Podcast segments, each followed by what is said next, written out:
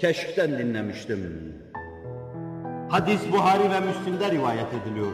Ebu Davud'un Sünen'inde rivayet ediliyor.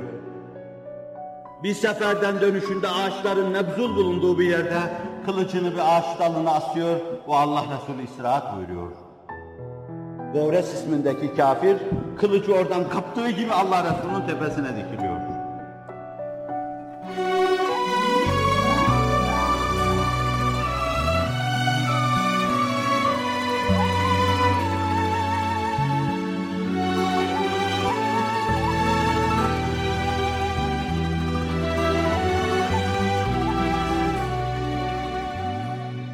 Keşk diyor ki, Schopenhauer bu vakayı nakleder ve Resulullah'a karşı hayranlık duyardı.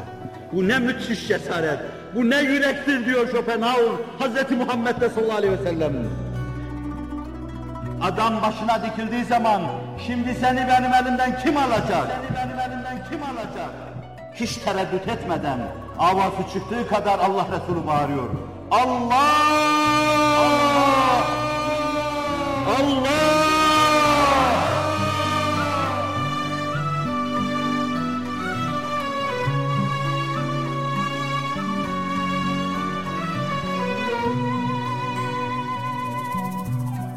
Beşerin zalim elinden zalim kılıcı kim alacak? Allah!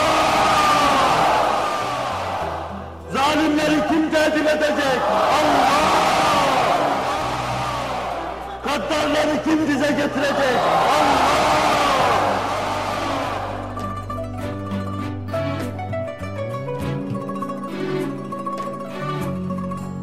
Allah diyoruz. Bu ne cesaret? Bu ne şecaat-ı kutsiye? Karşısında galip görünen adam sazdırıyor, elinden kılıç düşüyor, Allah Resulü alıyor. Şimdi seni kim kurtaracak?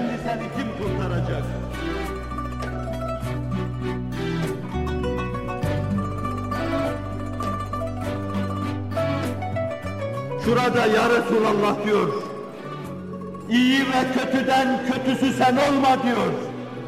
Adamın lafına bakın, bir iyi bir de kötü var. Bu iyi ve kötü taksiminde kötü sen olma ya Resulallah diyor. O kötülük bana yaraşırdı. Kılıcı koyuyor, diz geliyor Allah Resuluna. Müslüman olmasa bile teslim oluyor. Kavmine döndüğü zaman diyor ki, ben insanlığın en hayırlısının yanından geliyorum.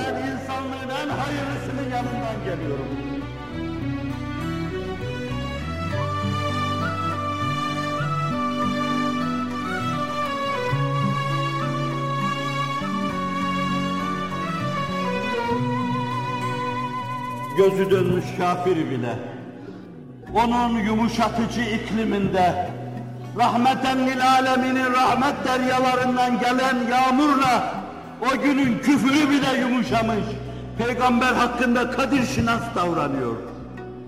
Onu zevceleriyle, onu tasarruflarıyla, onu değişik halleriyle, bugün tenkit ettiği gibi tenkit etmiyor.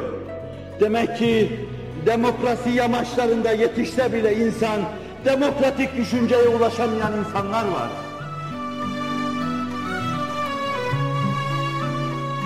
Demek ki saygı çok inkişaf etse bile, saygının zerresinde nasip olmayan insanlar var ve Ebu Cehil'den daha mütemerrit.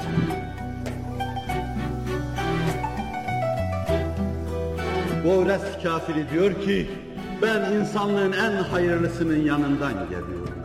Ama benim size arz etmek istediğim şey, Schopenhauer'ın da başını döndüren şey, Hz. Muhammed Mustafa'nın Allah'a karşı itimadı sallallahu aleyhi ve sellem, güven ve itminanı gerçek bir mümine yaraşır şekilde. Zira iman teslimi, teslim tevekkülü, tevekkül saadet-i dareyni netice verir.